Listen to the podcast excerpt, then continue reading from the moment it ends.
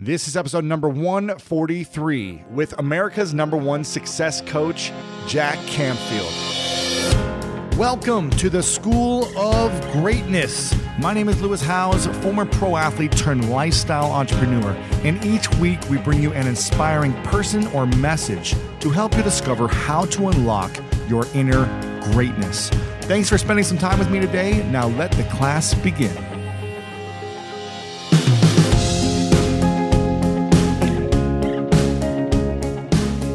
Welcome, everyone, to the School of Greatness podcast. I'm your host, Lewis Howes, and we've got a legend on today. His name is Mr. Jack Canfield, and the bio is long. I'm going to go over a few key points right now. If you don't know who Jack is, he holds the Guinness Book of World Records for having seven books simultaneously on the New York Times bestseller list. He is also the founder and former CEO of the Chicken Soup for the Soul Enterprise, which is a billion dollar empire that encompasses licensing, merchandising, and publishing activities around the globe. He is also the author of The Success Principles, how to get from where you are to where you want to be, which is what we'll be covering today mostly, is his book, The Success Principles, which has been around for 10 years now and sold over a million copies. And again, as the, the founder and author of Chicken Soup for the Soul, that series, he's affectionately known as America's number one success coach. He's studied and reported on what makes successful people different. He knows what motivates them, what drives them, and what inspires them. He brings this critical insight to countless audiences internationally, sharing his success strategies in the media with companies, universities, and professional associations. Jack is a Harvard graduate with a master's degree in psychological education and one of the earliest champions of peak performance, developing specific methodologies and results oriented activities to help people take on greater challenges and produce breakthrough results.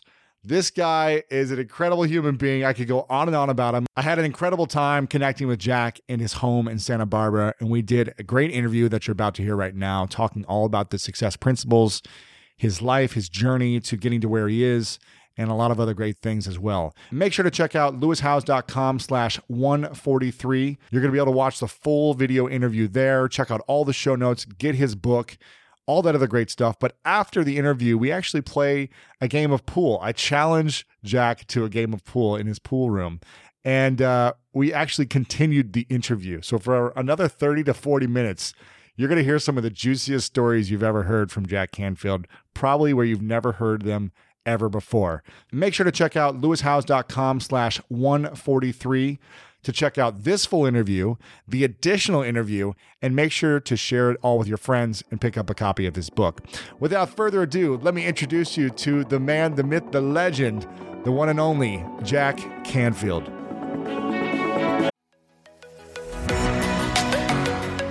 Nothing beats attending a live event. SeatGeek's site is easy to navigate so you're able to select the best seats to see your favorite artists with confidence. With over 28 million downloads, SeatGeek is the number one rated ticketing app on the Apple App Store. There are more than 70,000 events on SeatGeek, including concerts, sports, festivals, and more. Plus, your tickets are backed by a buyer guarantee. Download the SeatGeek app and use code GREATNESS20 to get $20 off your first purchase. Offer applies to new customers customers only. Purchase must be over $50. The promo code is single use and valid through September 30th, 2024. Get tickets on SeatGeek now.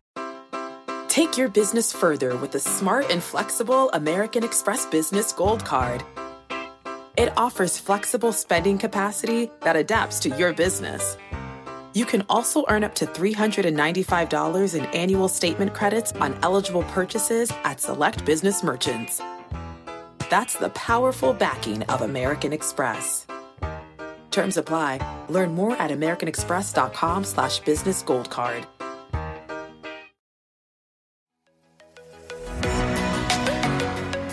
Okay, quick math. The less your business spends on operations, multiple systems, delivering your product or service, the more margin you have and the more money you keep. That's obvious. But with higher expenses on materials, employees, distribution, and borrowing, everything costs more. So to reduce costs and headaches, smart businesses are graduating to NetSuite by Oracle. NetSuite is the number one cloud financial system, bringing accounting, financial management, inventory, HR into one platform and one source of truth. With NetSuite, you reduce IT costs because NetSuite lives in the cloud with no hardware required, accessed from anywhere. You cut the cost of maintaining multiple systems because you've got one unified business management suite, and you're improving efficiency by bringing all your major business processes into one platform, slashing manual tasks and errors. Over 37,000 companies have already made the move. So do the math. See how you'll profit with NetSuite. Backed by popular demand, NetSuite has extended its one-of-a-kind flexible financing program for a few more weeks. Head to netsuite.com slash greatness. That's netsuite.com slash greatness.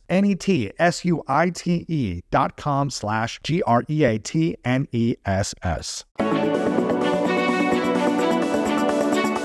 Welcome everyone to the School of Greatness show. I'm with Jack Canfield. Thanks so much for coming on. My pleasure. Appreciate it. Thank Very you. excited about this. I read the book, The Success Principles, how to get from where you are to where you want to be, I think eight years ago, a couple years after it came out. And now it's in the 10 year anniversary. It's incredible.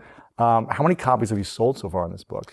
I think in the first book, we're just under a million copies in America and around the world, probably we're in 27 languages, so somewhere over a million plus. Amazing. Yeah. But it's small time compared to Chicken Soup for the Soul, right?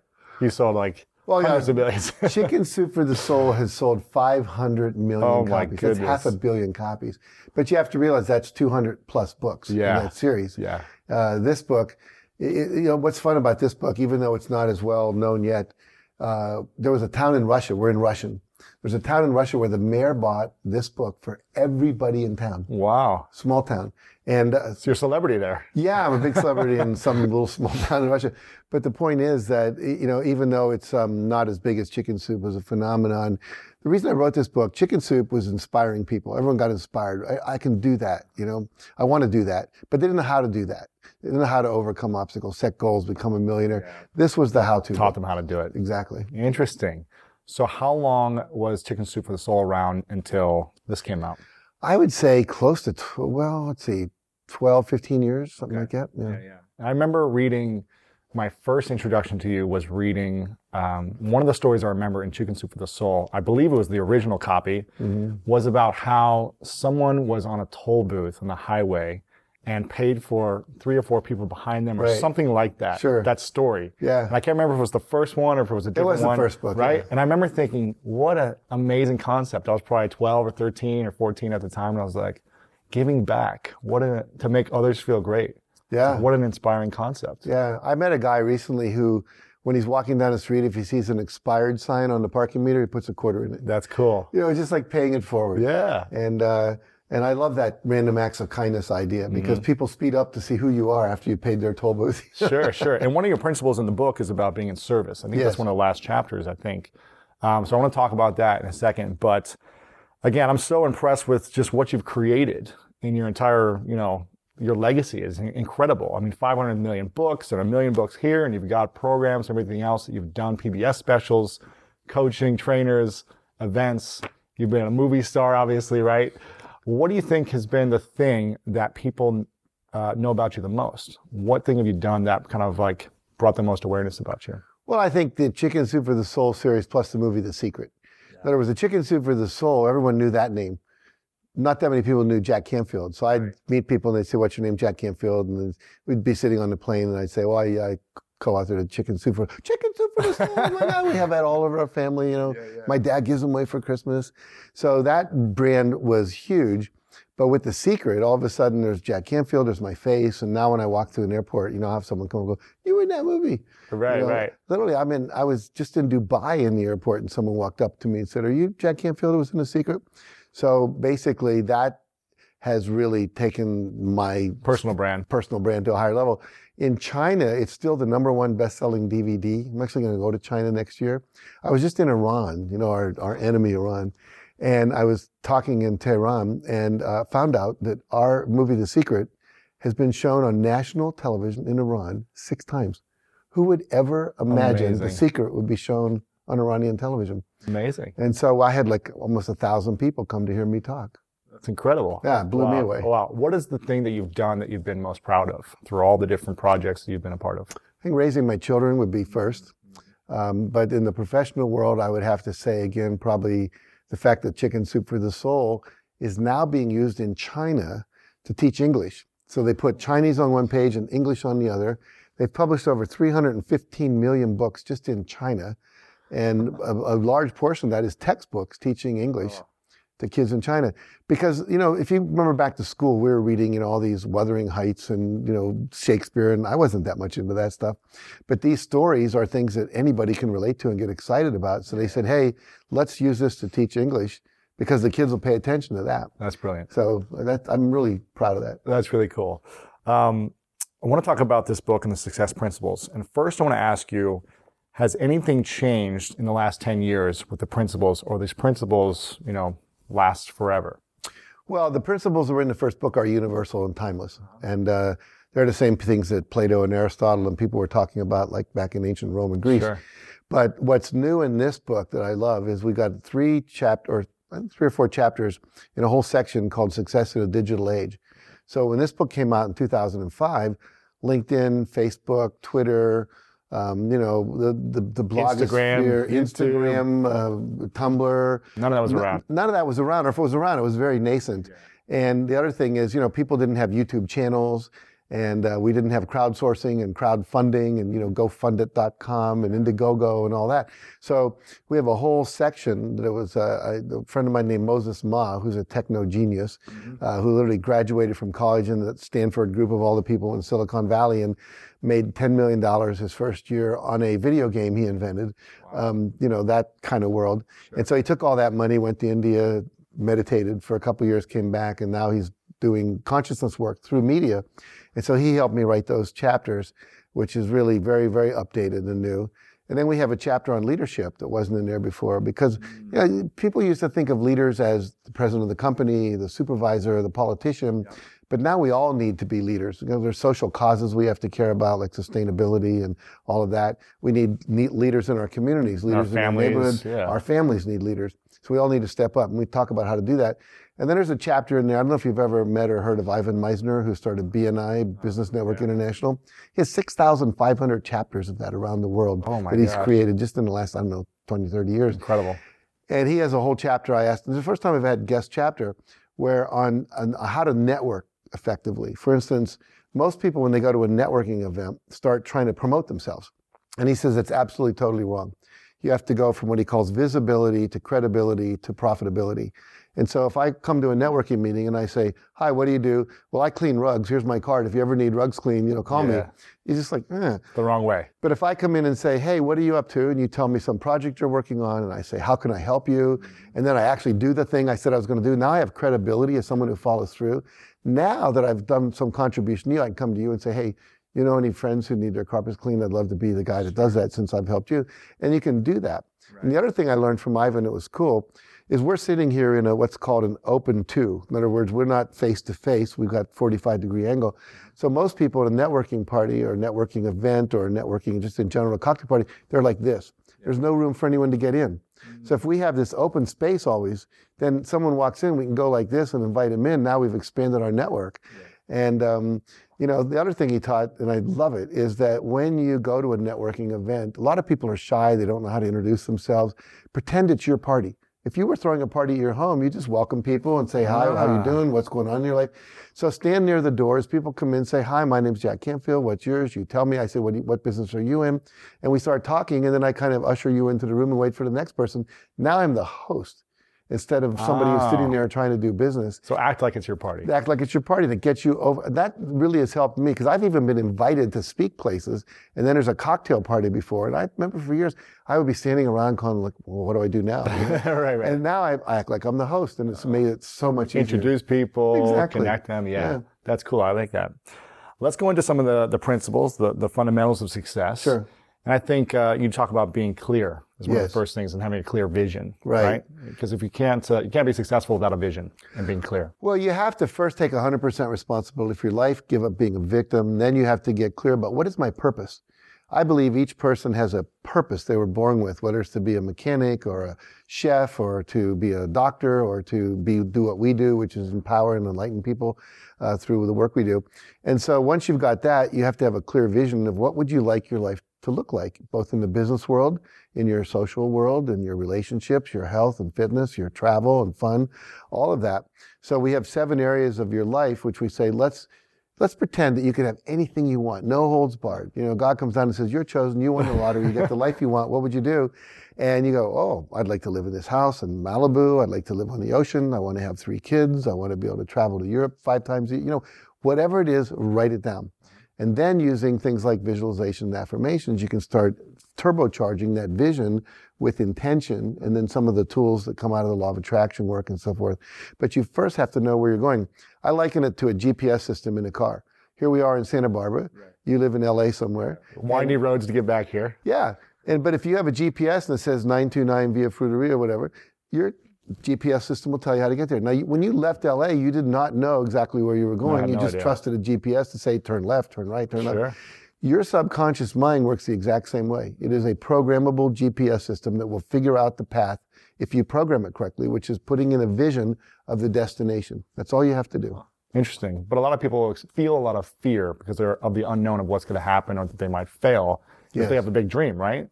So what is fear to you and how does someone overcome that fear? Well, here's here's the deal. You know, basically, fear is. I love this word. The guy who wrote the book Dune said, "Fear is the mind killer." Fear takes you back into the amygdala, which is in the limbic system of your brain. You want to be in the prefrontal cortex, which is where the executive functions, where spiritual insights, where wisdom occurs, where rational, logical thinking occurs. So basically, as soon as I get into fear, I go back into this primal fight or flight or freeze place. And so I want to be up here. So you know, basically, we now have technology called EFT tapping. I'm sure you're mm, familiar course, with it. Nick, Nick Ortner yep. and, and, all those guys. And literally, nine acupuncture points, you tap on those in a sequence for maybe five minutes, seven minutes, and the fear disappears. It literally dissolves. There's absolutely no reason for anyone to be in fear. Now, the value of setting a goal is to watch all these fears come up. I, I refer to it as a. You ever played the, the game whack a mole at the yeah, mall? Yeah, you, yeah. You get heads come, you got to whack them before they go back down. So we want to surface those fears so we can whack them using EFT and other technologies that are out there, neuro linguistic programming and so forth. But now it, we have this science that, that just literally you don't have to be stopped. The other thing, a friend of mine just wrote a book called the, the, the, the Fear Cure, and or the Cure for Fear, one of those. And she talked about one of the biggest fears is of the unknown and uncertainty of the future. But everything's uncertain. You know, we're trying to create certainty in an uncertain world and stop being afraid of uncertainty. Uncertainty is what's exciting. Right. If you go to Africa on a vacation, a safari, you have no idea what's going to happen. That's part of the adventure. It's fun. That's part of the fun. Yeah. Exactly. You if know? you knew, oh, there's going to be a zebra that pops out right here, or this is going to be next, That's it right. might get boring, right? Or if you go river rafting, you don't know where the rapids are and how you're going to do it. And if you go surfing, you don't know exactly how the wave's going to break and all that and how big it's going to be. And so that adventure is really what life's about. And so we need to be excited. Fear is created by imagining bad things that haven't happened yet. So fantasized experiences appearing real. Everyone always says that. Someone else recently said, forget everything and run. But, but I think that if you realize that you're creating your own fear by imagining a bad thing, oh, if there's a recession, I'll lose my house. Why not go? If there was a recession, I'm going to make more money because there's going to be opportunities and yes. we're going to be able to pay our house off faster. Yes. Uh, Zig Ziglar said, worrying is negative goal setting. And all you have to do is use that same power to think and visualize to create a positive outcome instead of a negative, and then the fear disappears. Yeah. And you, a quote of yours, I believe, is in the book, uh, is you say everything you want is on the other side of fear. Absolutely. You know, we all live in our comfort zone. We want to be comfortable. When I was down in the rainforest a couple years ago with the Achuar Indians, I always wanted to go to the rainforest. Uh-huh. Ever since I heard, how was it? It was so cool. it was really cool. We got to live with the Achuar Indians, which is an indigenous tribe, which is a you know had not had any connection with white people from the outer world until about mm, 10 years ago, 15 years ago. And uh, friends of mine are down now working with them to help preserve the rainforest. And I always wanted to go. And the, the, trees are unbelievably huge. Roots are as tall as this building and go out like that. You can wow. build a house inside the root system. Oh my goodness. There's army ants that are about that big, these leaf cutter ants, and you can see them just like going, you know, like going across with all these little leaves waving. We got to swim in this river that was full of piranha, they told us later. Oh. But piranha don't eat you They, they, they don't. They, they, they have a rule in the river nothing attacks anything six times bigger than it is. Wow. And so if you are in a tide pool where you there's no food and you know it's flooded and now it's stuck over there and you step in there, a piranha will bite you. But The uh, river, they're not going to. no, not not at all. We had so much fun. It was so Wow. delightful to be in that nature. So the, the point is, everything is an adventure, and we have to think of it that way, or we're going to be victims.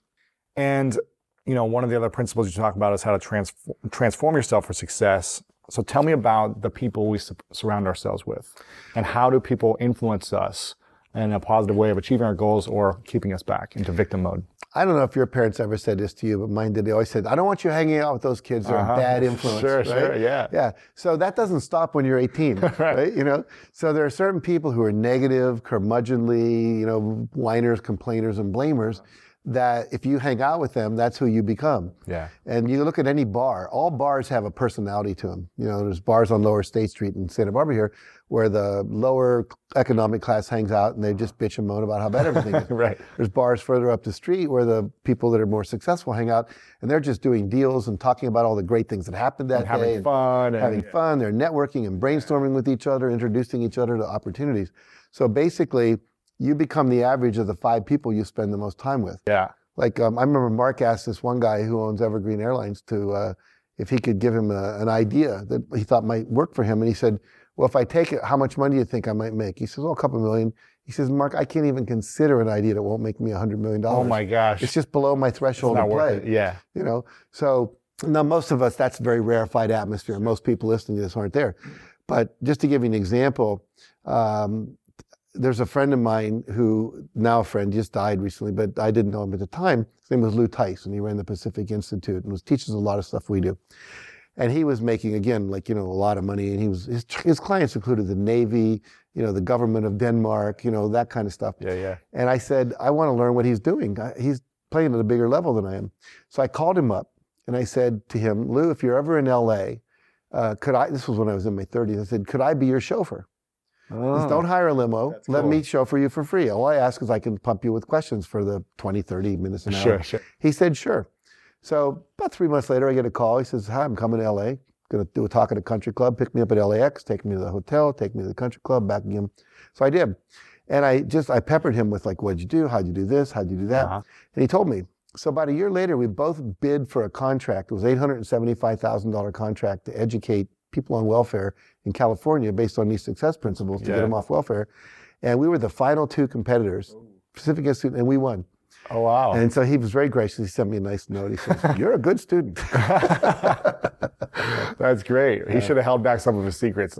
well, he didn't really need to. I mean, his bigger goal was to get all this out to the world. And if I was doing Yeah, that, yeah. I was part of that as well. But he is, uh, I mean, most people, you'd be surprised how many people say yes if you ask them to spend Yeah. some time with Yeah.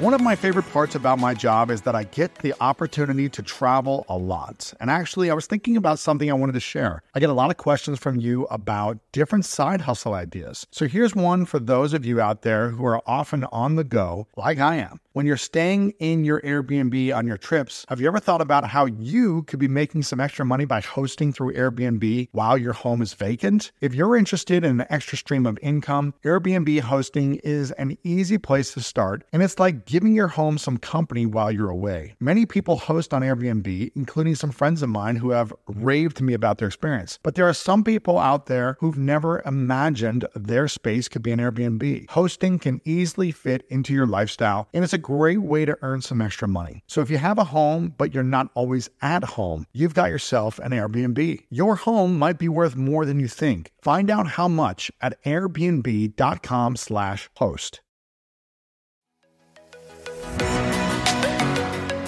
Ever notice how your relationship with your wireless carrier can have the same yada yada as a bad romantic relationship? Like you're treated special at the beginning with exciting gifts and offers, but then ignored and overlooked later on. Or your partner gets a wandering eye, like how some wireless carriers start focusing their attention on newer customers. Well, if this sounds like your wireless carrier, it might be time to put an end to the yada yada. Now at Metro, existing customers get that new customer feeling again and again. Introducing Metro Flex. More than just free 5G phones when you join, get the same great deals as new customers on select devices like Samsung, Motorola, and Revvl when you stay 12 months and trade in a phone. It's the first of many initiatives Metro is making to ensure all of the customers feel valued. That's nada yada yada. Stop by your neighborhood Metro store, bring your number and ID, and sign up for an eligible Metro Flex plan.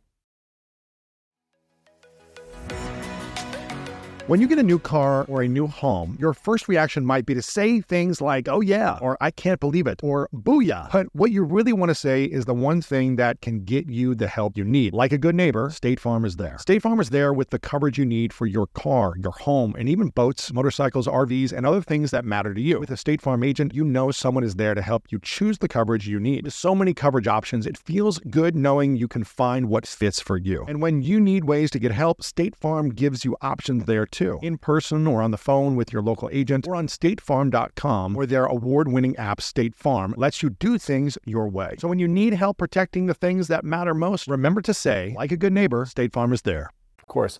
I want to speak into the mastermind part because when I did my first mastermind, probably five, six years ago, when I had no clue what was going on, I think in our company, I was just starting out in business. We did around, I think, $250,000 in sales for like the first six months of our, our business. And then it mm-hmm. was, the end of the year, we went to this mastermind of these online marketers, and a lot of them were making five to 10 million. Mm-hmm.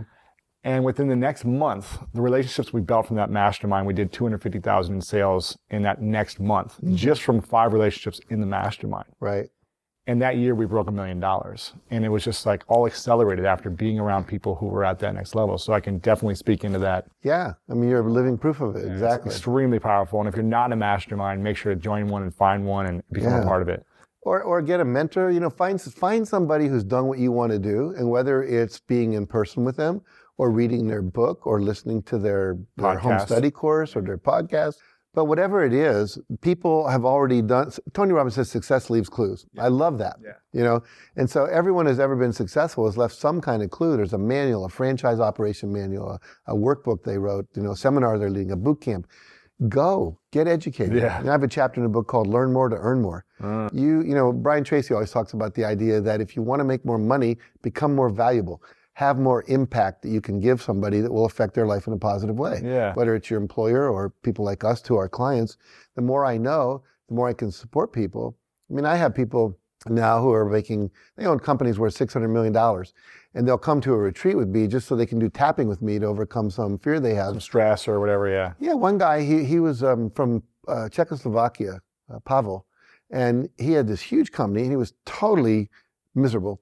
And, and he basically, as a result of all this work we did, he sold two of his companies. He hired some people to run his other companies. He always wanted to be a cyclist, hired Lance Armstrong, cycling coach. And now he's won two cycling races, races in the Pyrenees in Europe. So, and he's in his 60s. So why not have a balanced life? Sure, sure. Now, who are your mentors growing up or in your early career? Well, my first mentor was a man named W. Clement Stone. He was a friend of uh, Napoleon Hill, and, and, they wrote a book together actually called The Success System That Never Fails. Mm. And um, Napoleon Hill, we all know from Think and Grow Rich. And so he mentored me for about two years when I worked at his foundation. I was teaching teachers how to teach this stuff to kids to raise their self esteem and teach them how to be successful his big phrase was success is not a four letter word. You know, it's like most people think success is bad. You know, the, money's bad and success is yeah, bad. especially back in the 60s and 70s when everyone was a hippie and the counterculture sure. and all that going on. So another mentor of mine was Jesse Jackson, yeah, who yeah. was a contemporary of Martin Luther King. I used to go to his church when I lived in Chicago. Wow. I was teaching in an all black inner city school because I was part of the civil rights movement, wanted to make a difference. And I remember one day I watched him, you know, we, he always had people like uh, Sidney Poitier and, and Bill Cosby would come in, you yeah, know, sure. all these stars. And I remember standing on the edge of the church because I got there late, so I didn't have a seat. And I'm looking over, and the band is playing. And all of a sudden, Jesse looks over and he goes, like that, just a little nod. The band stops, you know. Wow. And this room must have had a thousand people in, it in his church. And I went, oh, that's cool. I want to learn how to do that, you know. And so now I run groups of like, you know, 500 to 800 people at a time and thousands. I've, the largest group I ever talked to was 20,000 people, you know. Wow. And so like learning how to manage the energy of a large group of people like that is a skill. Mm-hmm. And I wanted to learn, learn to do that. So I used to go to church every Sunday and just watch a master do that work. And then I've had masters along the way that I've worked with in terms of I used to be a psychotherapist, people that have taught me you know, marketing, people that have been gurus for me in terms Sure. of my own relationships, John Gray, for instance. And um, I think you should always have somebody who knows more than you do about something teaching you that so you can Sure. keep expanding your capacity in life. Well, you, I mean, you teach so many people. Millions of people now look up to you and are inspired by your work. So, who is now your uh, inspiration, or do you have a mentor still?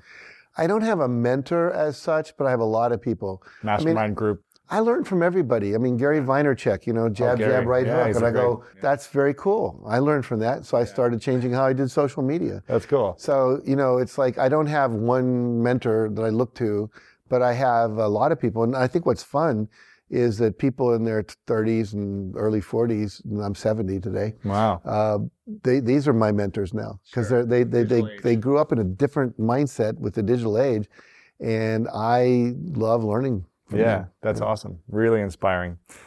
In the transform yourself for success part, you talk about completing the past and embrace the future. What do you mean by that? Completing the past. Well, we all have a lot of past experiences that we haven't let go of. Usually we're carrying resentment or guilt and uh, anger, irritation, whatever. And so, in order to be free to move forward, think of it like this Imagine if you were walking down the beach and you had a belt around you, and behind that was like 17 anchors, and you're trying to walk down the beach pulling all these anchors. I want to cut those cords. Sure. And so all of your resentments, all the people you're still upset with, your your, your parents, people that you know might have even raped you, whatever. It's not that we condone their behavior, but we need to let go. And- Forgive, and, right? And just forgive. And the big problem is for most people, they don't know how to forgive. And forgiving is actually there's a steps to forgiveness. What are those? Well, you first have to you first have to own your anger. So a lot of times, women especially aren't aren't supposed to get angry, so they can just get hurt. You know, Oh, yeah. men aren't allowed to feel their hurt and their their fear. That's They get not angry. macho. So we get angry. right, right. so someone cuts off on us off on the freeways, and we're like, you know, that kind of thing. Whereas a woman will be ah scream kind of thing. So there, there's these levels called anger, hurt, fear, uh, remorse, and regret, where I have to own my accountability. Uh huh. And then there's the part where I say, well, what I really wanted was, or what I still want from you is, and then I can forgive. So if I say to you, you know, you have a fight with your brother, let's say, and I said, go tell your brother you're sorry. Well, you're not sorry. You're still ticked off, you know? So you first have to go, I'm really angry that you stole my candy bar. You know, it really hurts me that you don't trust, you know, I can't put my stuff out and leave, you know, trust you not to take it. Um, I'm really, um, you know, sad and, and, and, um, I, I, that I have to not trust my own brother in my bedroom, you know, kind of thing. Um, I want to take responsibility for the fact that I left it out. I should know I shouldn't leave my candy on the top of my desk when you're around. That's stupid on my part. I'm going to hide it next time. Yeah, yeah. Uh, what I want is for you to leave my stuff alone, and I forgive you because you are my brother. I love you. And I always tell the story about my father when I was about 14. Really hit me hard one day, and for a long time I was telling him the story about my father abused me, you know, and all that kind of stuff. But the fact is, I'd lied to my father, and I lied to him about something, mm. and when he found out, he lost it. And when he lost it, he came across the threshold into my room to tell me how upset he was, and he broke his toe. Oh. And when he broke his toe and he was angry at me, he just went like that. Oh. And so I can't be, I'm not a total victim there. If I hadn't lied, I wouldn't have got hit. Now, do I condone parents hitting their children when they lie? No. But the point is, I can't play total victim. You got to take responsibility. Got to take responsibility. Yeah. Now I could say, I, I want you to not hit me any again. I want to trust my dad to take care of me. I forgive you. I understand you were in pain. I can let it go. Yeah. So we have to go through those steps. It's not just as easy as saying, let it go. Sure, sure, yeah. You know, I, I believe that the key to uh, success is relationships and being an effective communicator and learning how to develop relationships with every personality type. Learning how to meet people where they're at, Right. not just where you're at and what you want, but really connecting and understanding where their come from is. Yes. You talk about learning how to speak with impeccability. Can you talk about that? Yes, this is actually a, a concept taken from Don Miguel Ruiz, who wrote the book The Four Agreements, who's actually become a friend Great of mine book. over the last couple of years.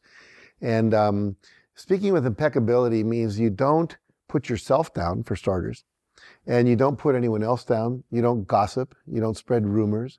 Uh, you don't be uh, sarcastic, because sarcasm is veiled anger. And so basically, it's like speaking from a place of integrity and a place of love and a place where all my words are intended to uplift myself, mm. for starters. So no negative self-talk. Replace that with positive self-talk, and then to uplift in the environment, to say positive things to you, the crew who's filming this, etc., instead of getting upset. And we've seen people. I mean, I've been on TV shows where, you know, the, the, the star is like treats the people on the crew like, Like crap. crap, you know? And, and then everyone hates it. I remember talking about this at CNN and after the interviewer left, all the staff came up and said, boy, we need you at CNN. you know, so basically you want to be in a place where everything you say and do is contributing to the upliftment of people, not push, putting them down. So many people email me who listen to the podcast and they come from a place of negative self-talk. Mm-hmm. What does that actually do when we start talking either an internal dialogue or we verbally express it? What does that actually do for where we want to be in the future? Well, we've actually seen uh, studies done where when somebody yells at themselves, you know, gosh darn it, why are you so stupid, Jack? You know, I can't find my keys. It actually affects the brain in a negative way. It actually creates a vibration. It almost, is- I won't say it destroys brain cells, but uh, uh, John Assaraf in a recent video he put on actually showed some brain cells dying when people were thinking negative No thoughts. way. Yeah, so some of the new neuroscience out there. But but more interestingly, um, Dr. Masaru Emoto, who did all this uh, work with water, he actually um, Yeah, I've seen that. Where Takes- put the negative words on. yeah, puts negative words on the bottle. But he, my, his first experiment was to put a bottle of water, like you know, a little Evian bottle of water on a thing. Have all of his students send negative energy. I hate you. You're stupid. You're a fool. Took that water, froze it in little petri dishes. Bring it out, stick it under a microscope with a camera on top, and as the water starts to melt, I mean the, the crystal starts to melt, it forms these big ugly black blobs. Take the same kind of water, another bottle on a different day, send positive energy to the water, freeze it, put it under the petri dish when it's melting, forms beautiful snow crystals. Mm. So we know that two things were fascinating. Water has memory, and 85% of your body is made up of water. Your brain is made up of even more water, a higher Wow. percentage. So when you're saying negative things to yourself, you're affecting yourself in a physiological way. If you say, I am sick, you're actually creating sick in the oh future. Oh my gosh. See, a lot of people think when they're describing the present, they're just, well, I'm sick, you know. But the fact is, you're prescribing the future by describing the present as it is. Oh. And most people never get that. So, this is why the people that live the most effective lives are always acting as if they're in the future and the future's perfect, you know, not waiting to get there. Right. I do this dem- demonstration on stage when I teach this, and I say, you know, someone walks out and says, I feel bad today. Then the body goes, Oh, you want to feel bad? We'll give you the bad. Then you hunch over. "Uh, Now I feel worse. Oh, you want worse? We'll give you worse. And then pretty soon I'm crawling across the stage, you know. But it all started with, I don't feel good. Yeah. Instead of saying, you know, and, and, you know, we've all learned to say things like, I'm having a healing crisis. I'm cleansing. you Sure, know. sure. Instead of saying, I'm sick. Because basically, anything you say with the words, I am, your subconscious will then take that as a command. Mm. And so we're, we're constantly programming our subconscious. We think we're describing it, but we're actually prescribing it. Are there studies of people that are constantly saying self-negative talk or expressing negative things against people who are positive constantly, who are who die at earlier ages or who have more cancer? Are there any studies about that, about the actual lifespan of someone when they with some I don't know if studies about negative self-talk, but I do know that negative self-talk creates people being unhappy. And there are tons of studies that happy people live longer, they recover from diseases faster, they don't get as many diseases, their marriages last longer, um, they li- you know live longer. Uh, people that uh, that are uh, uh, in, a, in a positive space, um, everything, every statistic, every statistic is better. Sure. Doesn't matter what it is. How does someone be positive when they're broke and they're, you know, people are cheating on them and they're coming from a bad family or they're in a bad neighborhood? How does someone come from that place of the future is great or the future is perfect or I am healthy when they're not? It's a choice. You simply have to choose it. See, once I learned early on, I was in graduate school and I read a book called Seth Speaks, and it was about all the stuff we're talking about. And uh, it was a, a book channeled by this woman named Jane Roberts. And I said, it just rung true as truth. I just said, this feels right. And what, what she, she was teaching is that your beliefs are a choice. We think our beliefs are the result of seeing something outside of us. We say, oh, I believe if a spider bites you, your skin turns red because that's what I saw happen. Yeah, yeah. But we can hypnotize people, tell them uh, uh, uh, my thumb is a poker, hit them on the hand, and their hand will form a blister. We can tell people that this is poison ivy and have give them maple leaves, and they'll do that, and their skin will break out in a rash. Sure. Tell people the poison ivy is a maple leaf, run the poison ivy on it, nobody breaks out in a rash. Right. So we know that so much of our internal behavior and our, our feel good is created by beliefs. Mm-hmm. Now, then the question I had was, well, what should I believe? You know, what if I believe the wrong thing and I'm going to get myself in trouble? I had this big I was afraid to believe anything for a while. and then I realized the only beliefs that make any sense are the beliefs that will take you from where you are to where you want to go. So, what are the beliefs that successful people believe? You know, look at Oprah Winfrey, born into poverty, you know, um, sexually abused as a child, but she believed that she could get to where she wanted to go. Someone else without that belief didn't try. So, simply Yeah. the belief, and it's a choice. Everything is a binary choice. You're either believing something that takes you where you want to go or something that takes you away from where you want to go. You're choosing love or you're choosing the opposite, which is fear. It's like it's a computer code, zero or one. Which do you want to choose? Now you have to become conscious because most people around you are unconscious and they're just agreeing with everything that's Sure, negative. That's why you want to hang out with positive people. Right. But if you read books like this, if you go to seminars and you meditate and you listen to podcasts, surround yourself with positive energy, pretty soon you get engulfed in this positive thinking and then all of a sudden your life transforms. Right. How does someone practice uncommon appreciation, and what does that exactly mean? Well, uncommon appreciate. Most people don't appreciate anybody. Most people are always focused on what they don't have. Uh-huh. You know, I mean, I, I took my son to Africa when he was 16, and we went to Cameroon. and We spent 12 days traveling around the country. And this is a kid who grew up in the house that we're filming this in. It's a pretty nice place, and he had everything you could possibly want, Sure. which I'm now not sure was the best idea. and we get to Africa, and he realizes. I mean, he's always going like, I, I don't have the latest designer shirt. My my Uh-huh. jeans aren't cool. Get to Africa, he says, Dad, these people are happier than me. They have nothing. They don't even have T-shirts. I complain about the stain on my shirt. They don't have shirts, and it changed his life. I mean, it really transitioned him. And so we have to realize that we have so much to be grateful for, so much. And so uncommon appreciation in relationship means, for me, uh, at least five times a day, verbally appreciating somebody for something. Huh. You know, and whether it's uh, by phone, in person, and if I can't do that, then send an email. So I used to walk around with a f- three by five card. and I had these daily disciplines of success. Appreciate five people, meditate, drink 12 glasses of water, go to bed by 11 o'clock, whatever. Wow. And I had to check everything off before I could go to bed. And sometimes I'd get to my five appreciations and I hadn't done it. So I'd send emails to people because it was like one in the morning or something. but what ha- you get into the attitude of appreciating. Yeah. And also, then you can just have an attitude of gratitude about everything. If you look around this room, everything in here was created by somebody else. That painting was painted by a Vietnamese artist. That statue was carved by someone in Malaysia or Tibet. You know, this fireplace was painted by a faux finisher. Somebody put this carpet down, somebody wove it, somebody grew the sheep for it. You know, there's so much to be grateful for.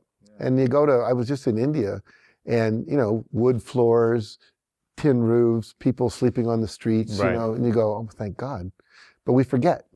And so if you express gratitude for what you have, then you get more to be grateful for. That's the law of attraction. It's amazing. Yeah. How does someone practice gratitude when they feel like they have nothing still, though? Like, how, how does someone come from that place? Well, a f- my favorite story about that is uh, Joe Vitale, who was in the movie The Secret. And he said he was in somewhere in Texas, I think Austin, might have been Dallas, Fort Worth.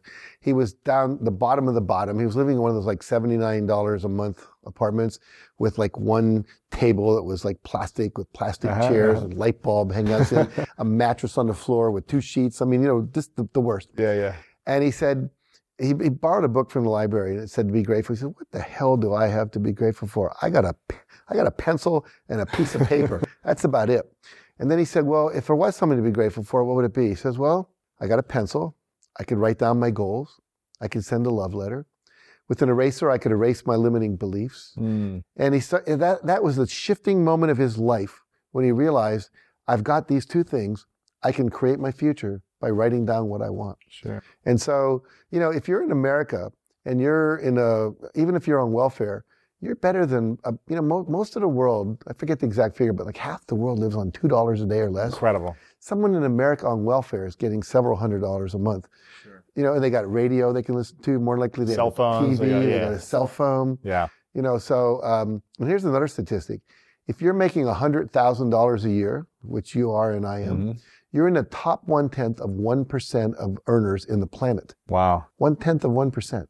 That's A lot to be grateful for. Lots to be grateful There's for. a lot of people who make money who are very ungrateful and unhappy. Yeah, they're comparing themselves to something they don't have. Uh huh. So start focusing on what you do have and feel great joy for that. And then the, the weird law is you get more.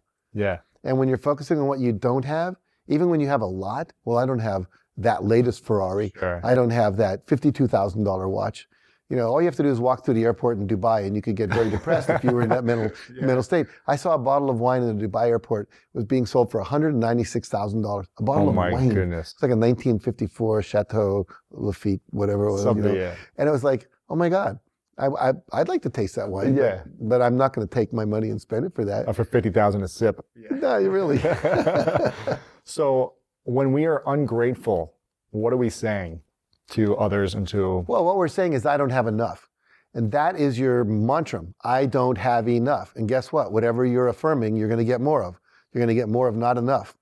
So, abundance is focusing on what you do have. Just go walk down the street.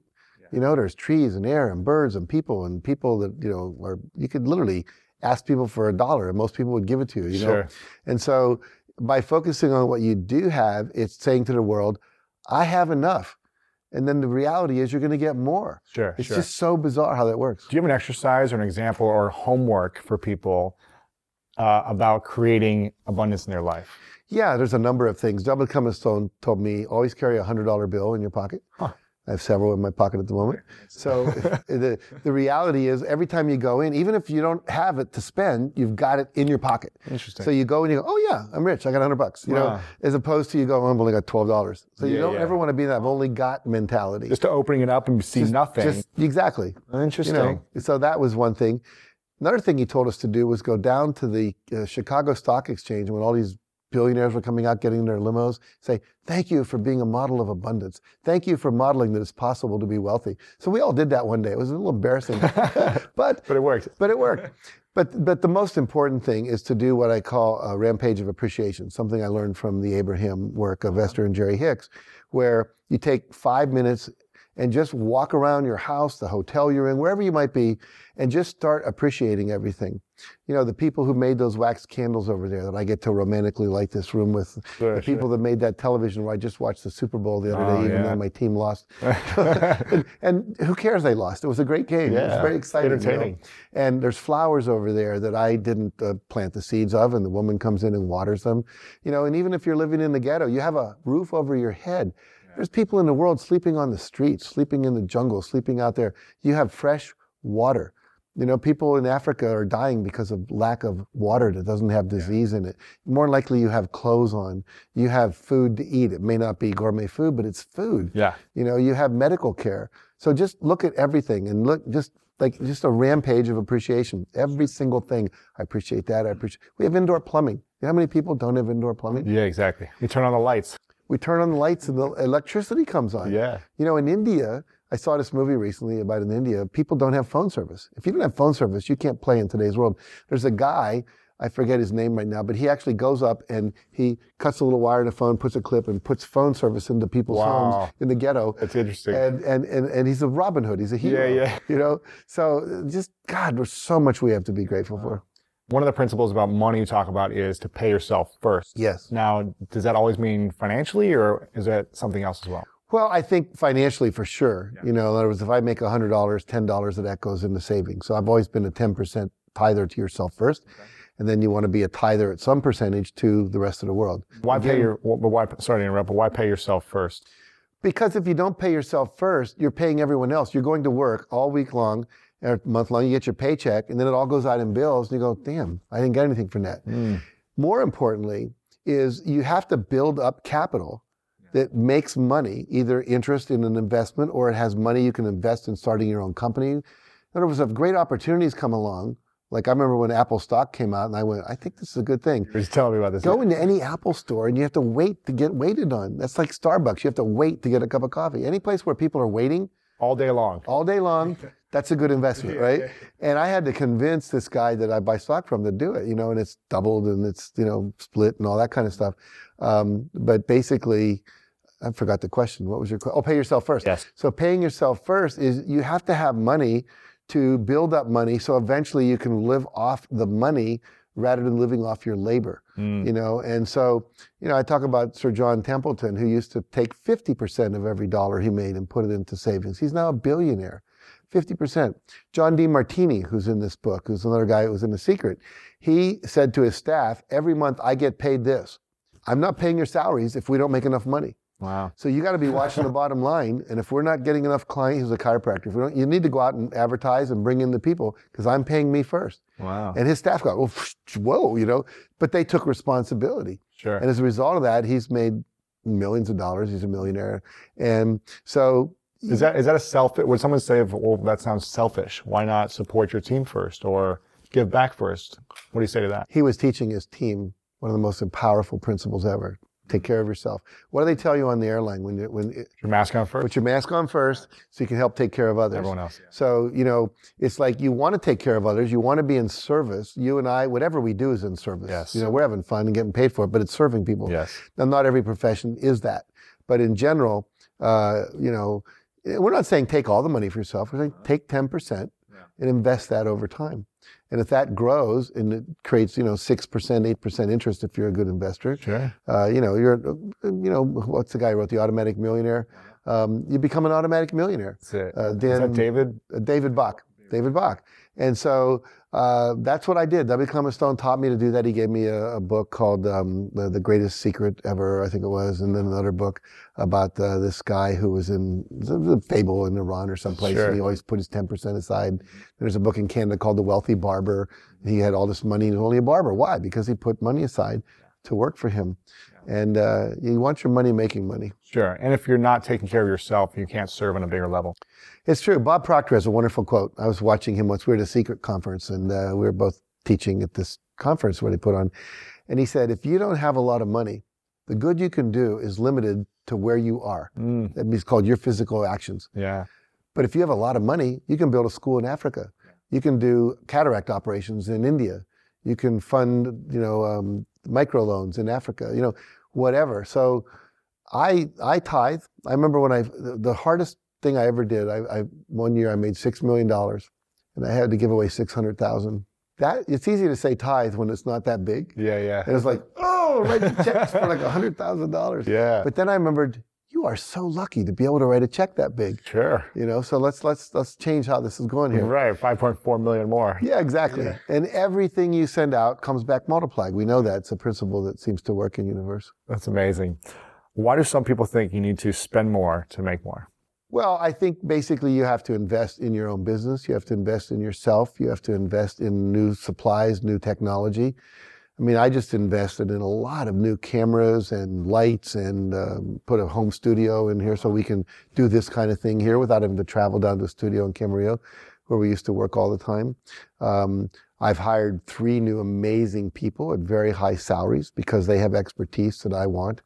Um, we just invested $300,000 to develop a home study program for our Train the Trainer course. Sure. Um, and if we didn't invest that, then we don't have this leverage to get it out to all the world. Now that it's in the can and it's all digitally downloadable, you know, the, the most of our expense has been spent. Yeah. And so a lot of people are so afraid to risk that money.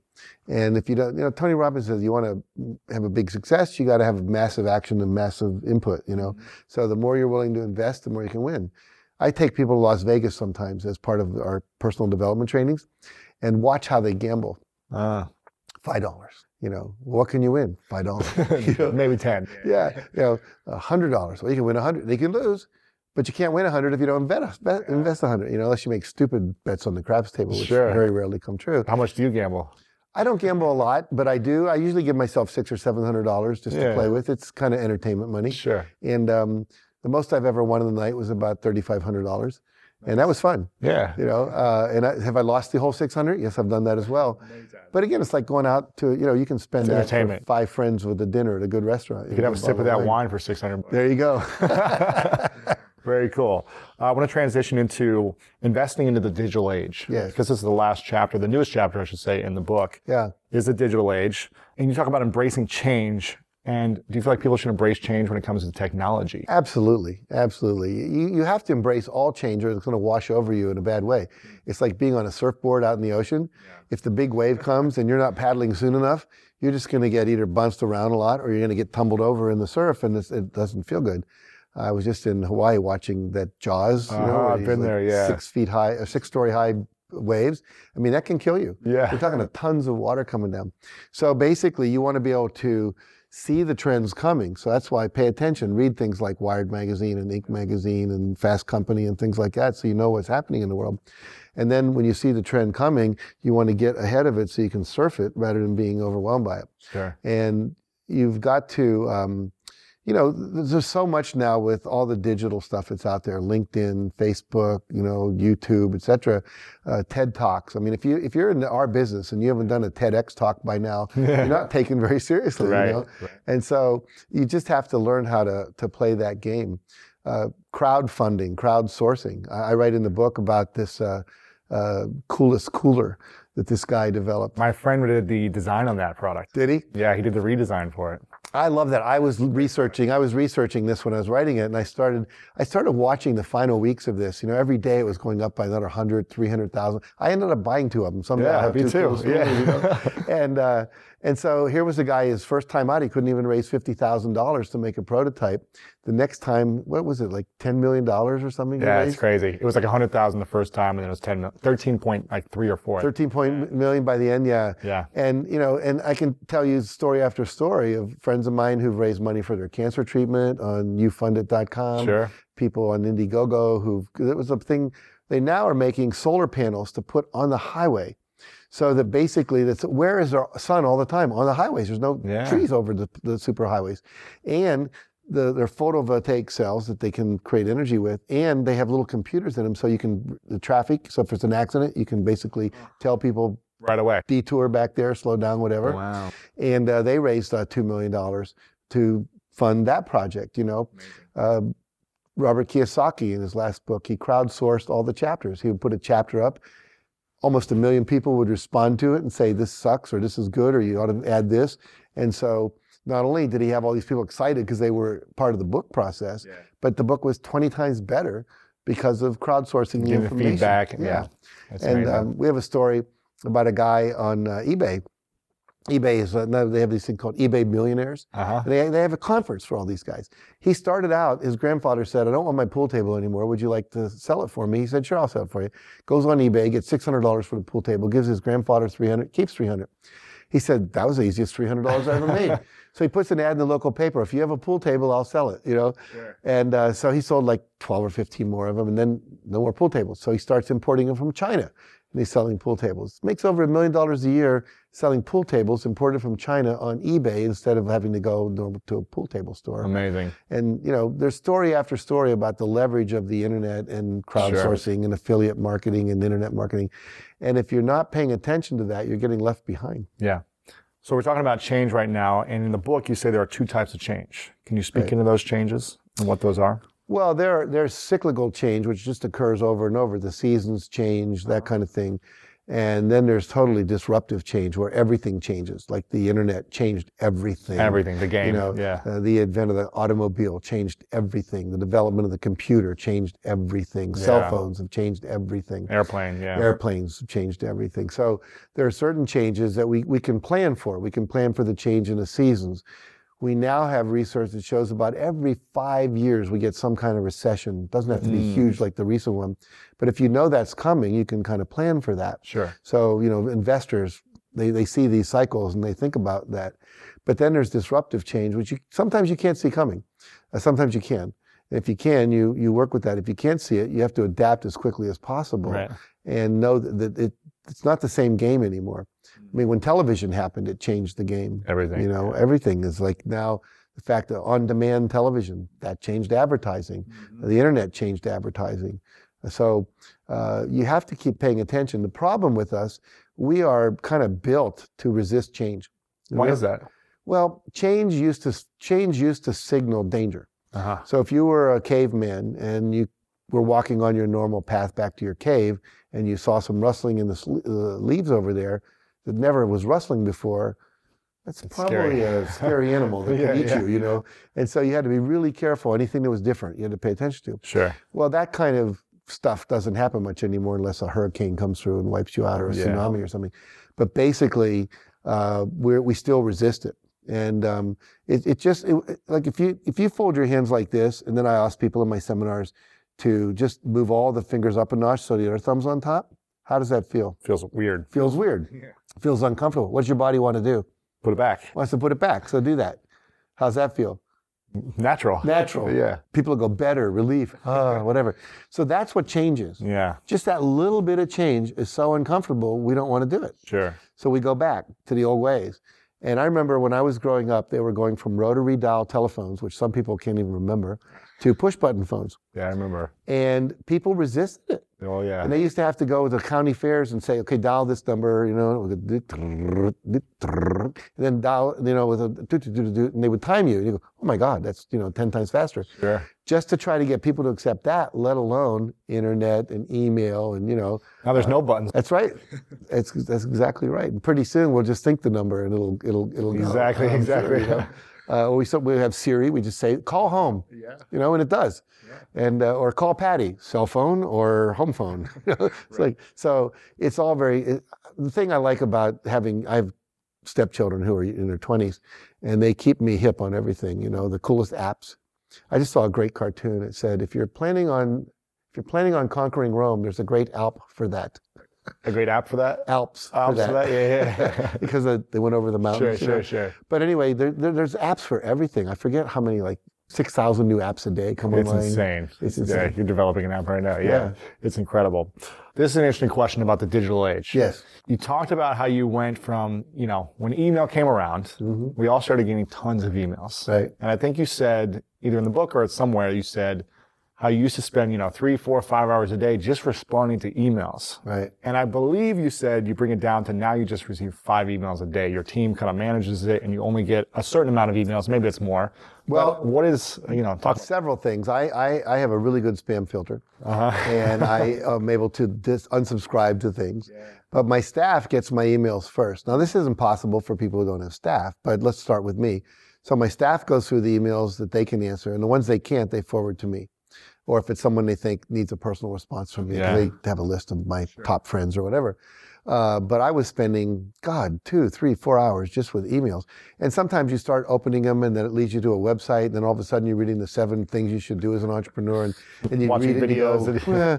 And so literally, and it, it all happened because I was writing this book 10 years ago. I didn't have time to write it if I was answering my emails. So I said to my secretary, don't give me any emails except what's important. And now we've kept that up, which is Amazing. thank God. But literally with a spam filter and with uh, just very quickly going, what am I focused on? What am I focused on? I'm only going to answer emails that do with this. Answer all your emails in one block of time. Don't every time it pings look over to see this, who Skyped you or who emailed you or whatever. You won't get anything done. Constantly distracted. Yeah.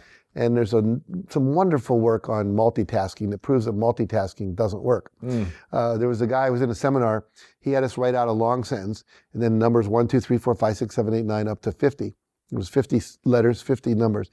So write the sentence as fast as you can, write one to 50 as fast as you can. We all did it pretty fast. He said, now I want you to go first letter one, second letter two, third letter three, fourth letter four. It took five times longer. Oh my goodness. to write. That. And that's what we're doing all day long when we stop, focus on that, come back to this, focus on it. So my staff and I have learned if we can do three to five hours of uninterrupted time, focused either uh, individually or together as a team on some specific goal or result, we get a lot done. And the other thing I write about in the book that I learned a couple years ago, I had a coach for a while. I he just offered me free coaching, and I thought, well, I'll take it. Sure, sure. He just wanted to be my friend. And so I did it for a couple of months. And what he said was, every morning when you come in, take your number one goal and spend the first hour and a half working on that. Don't open your emails. Don't do anything. Don't answer phone calls. Don't look at anything other than your number one goal. And at that time, it was to get into the sphere of influence of some people like Arianna Huffington and Yeah. Huffington Post and so forth. So I would call these people, and talk to them, write emails to them.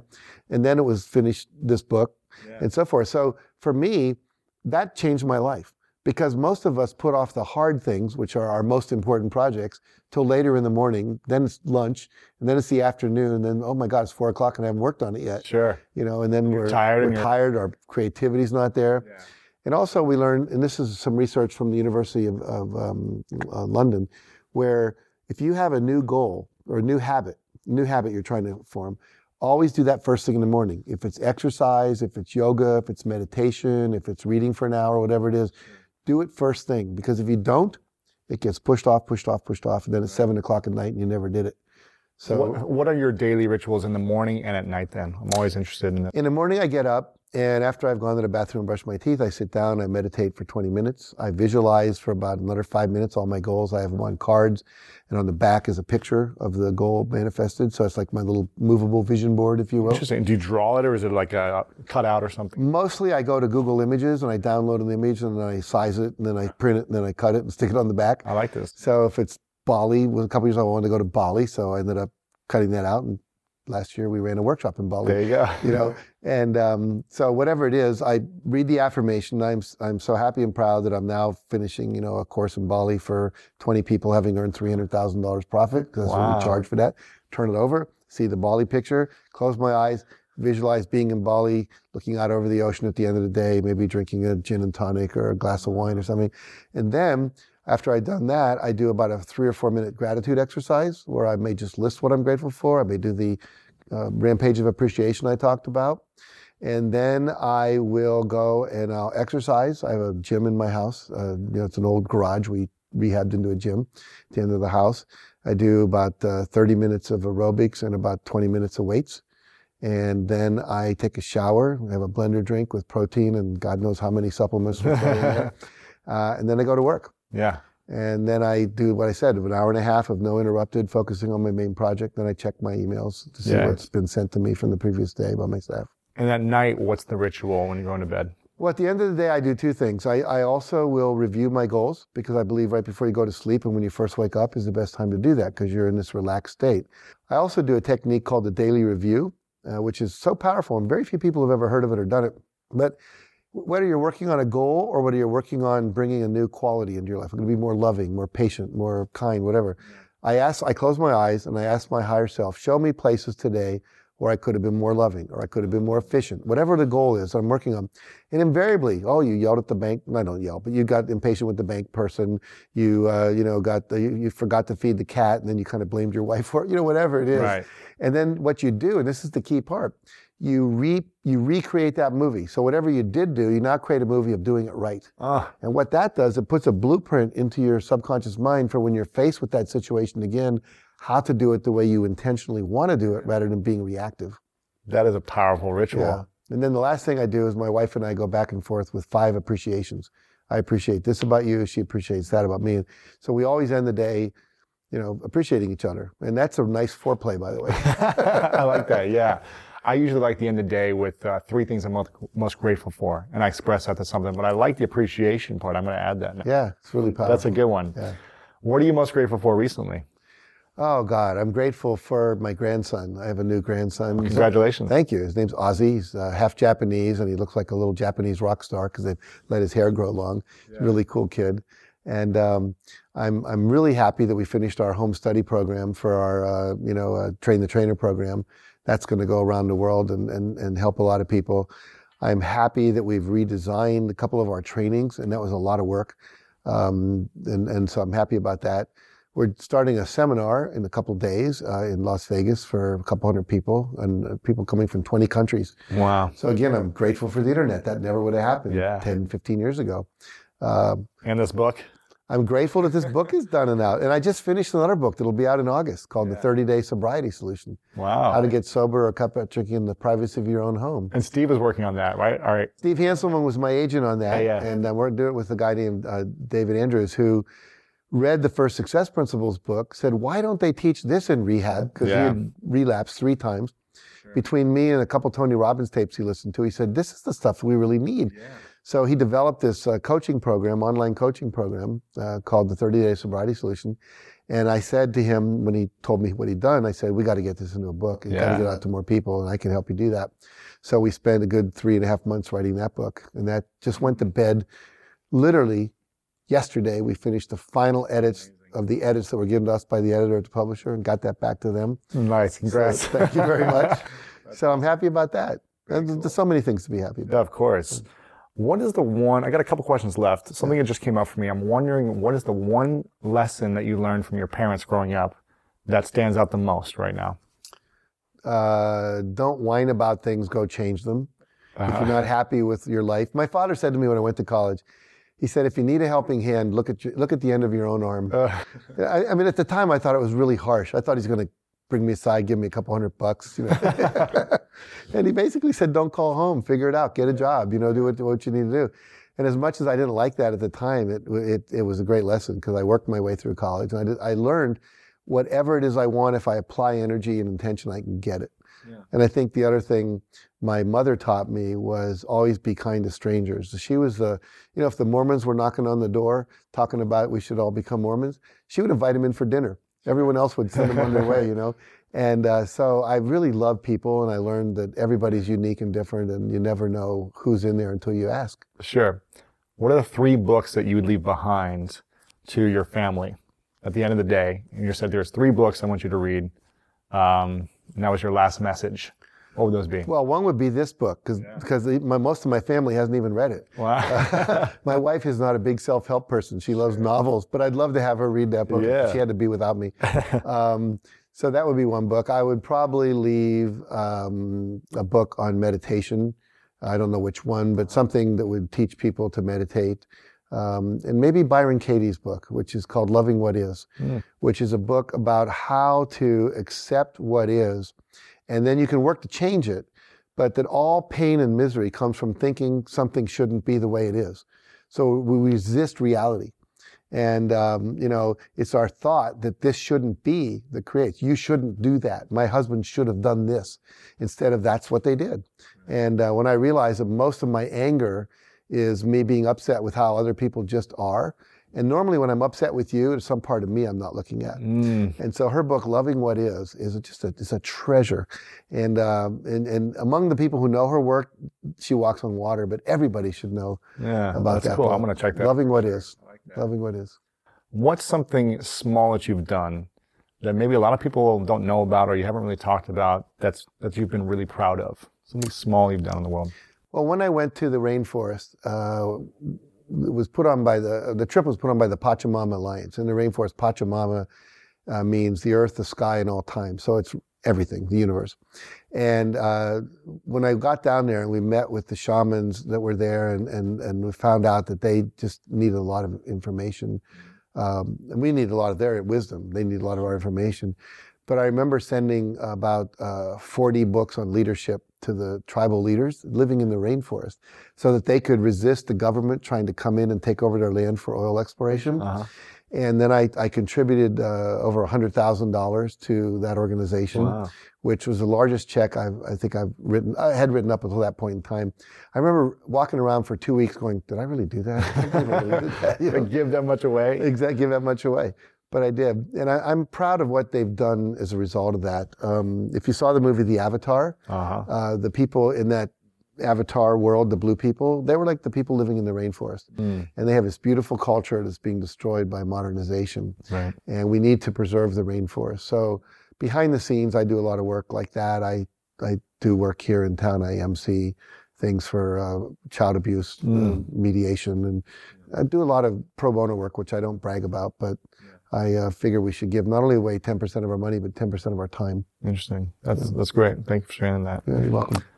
One more question, but before I ask you the final question, I want to share my appreciation for you and practice what you preach. Thank you. And um, just tell you thanks for all that you've done, and thanks for allowing me to come and uh, share your wisdom to my audience. Uh, it means a lot to me, and I really appreciate what you stand for.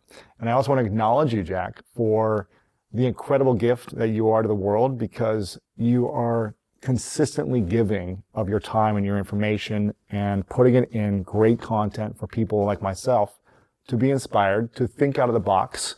So I want to acknowledge you for thank you your energy, your efforts over the years, and um, it's amazing and it's inspiring, and you're inspiring millions of people around the world. So I acknowledge you for that. Well, I appreciate that. I have to say too, I acknowledge you back. I really like you.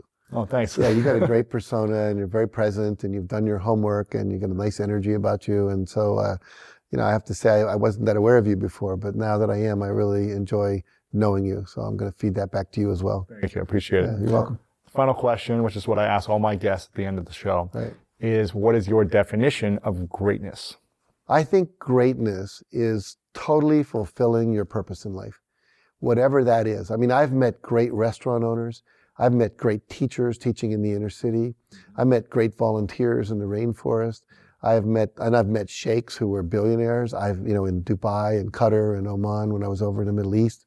I have met uh, you know presidents of the country and so forth. So uh, I think it's when you fully manifest your full potential, whatever that is, then then you're great.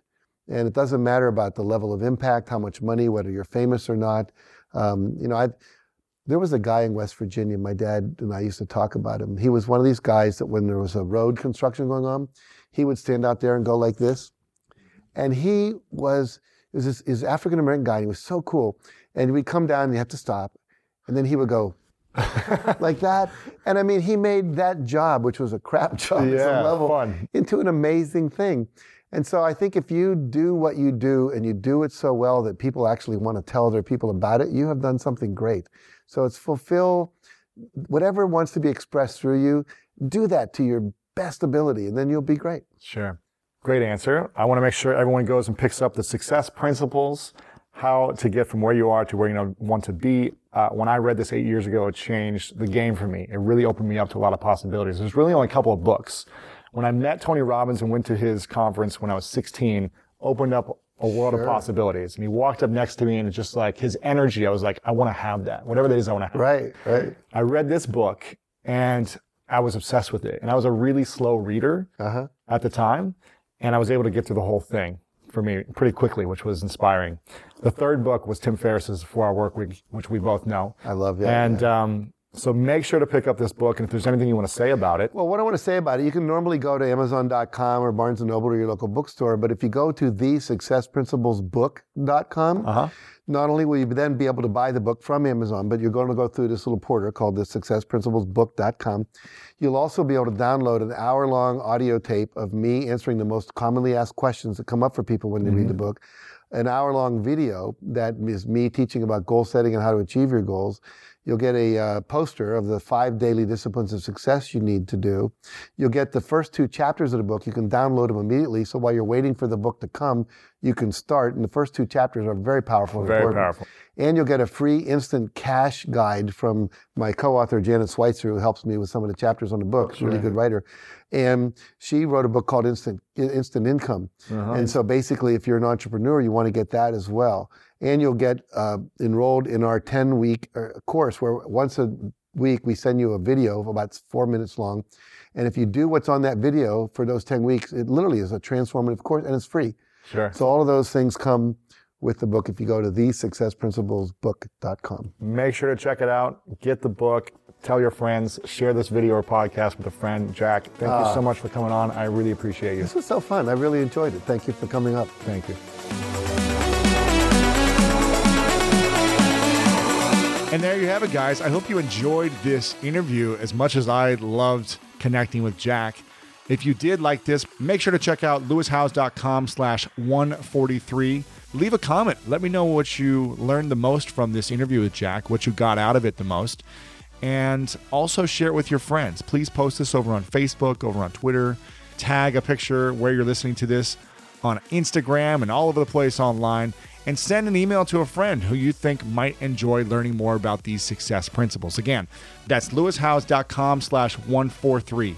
Make sure to check out the show notes and watch both videos the video where I interview Jack in his home, but then also where I play pool. So you'll get to find out some of the most interesting stories and lessons that Jack shared after the interview. And also, you'll get to see who is a better pool player at the end and see who wins. It, gets, it comes down to the last shot. So, thanks again, guys, so much for joining me. Again, I had a pleasure with Jack, an amazing human being, such a warm heart, and just so warm to be around. So, if you ever get a chance to be at one of his events, make sure to go up and say hi, give him a big hug because he has a huge heart and he's an incredible human being. Thanks again to Jack. Thank you guys all for coming on and listening to this episode and supporting the School of Greatness podcast. We continue to bring you some of the most inspiring, incredible human beings in the world.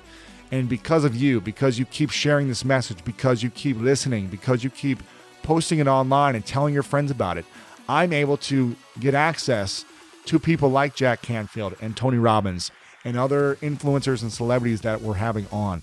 It's because of you that the, the platform is so big now that these influencers want to get on and share their message because they hear great things about the results you're getting. So keep taking action, keep getting results in your life, keep spreading the message of greatness. You guys know what time it is. It's time to go out there and do something great. Thank you.